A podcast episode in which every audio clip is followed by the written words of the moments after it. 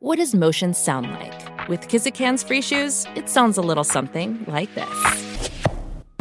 Experience the magic of motion. Get a free pair of socks with your first order at kizik.com/socks.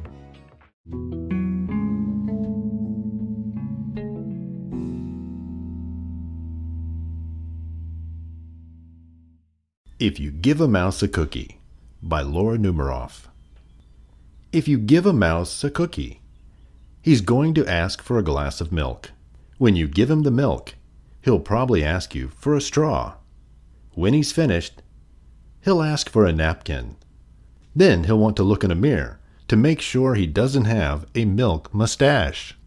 When he looks in the mirror, he might notice his hair needs a trim, so he'll probably ask for a pair of scissors. When he's finished giving himself a trim, he'll want a broom to sweep up. He'll start sweeping. He might get carried away and sweep every room in the house. He may even end up washing the floors as well. When he's done, he'll probably want to take a nap.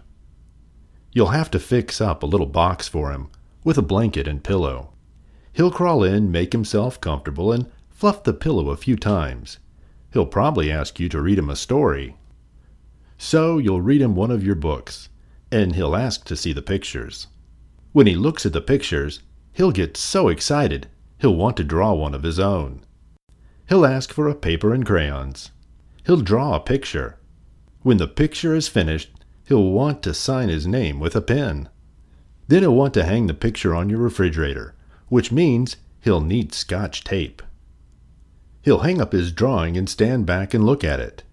Looking at the refrigerator will remind him he's thirsty. So, he'll ask for a glass of milk.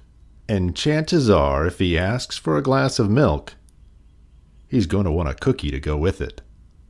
The end.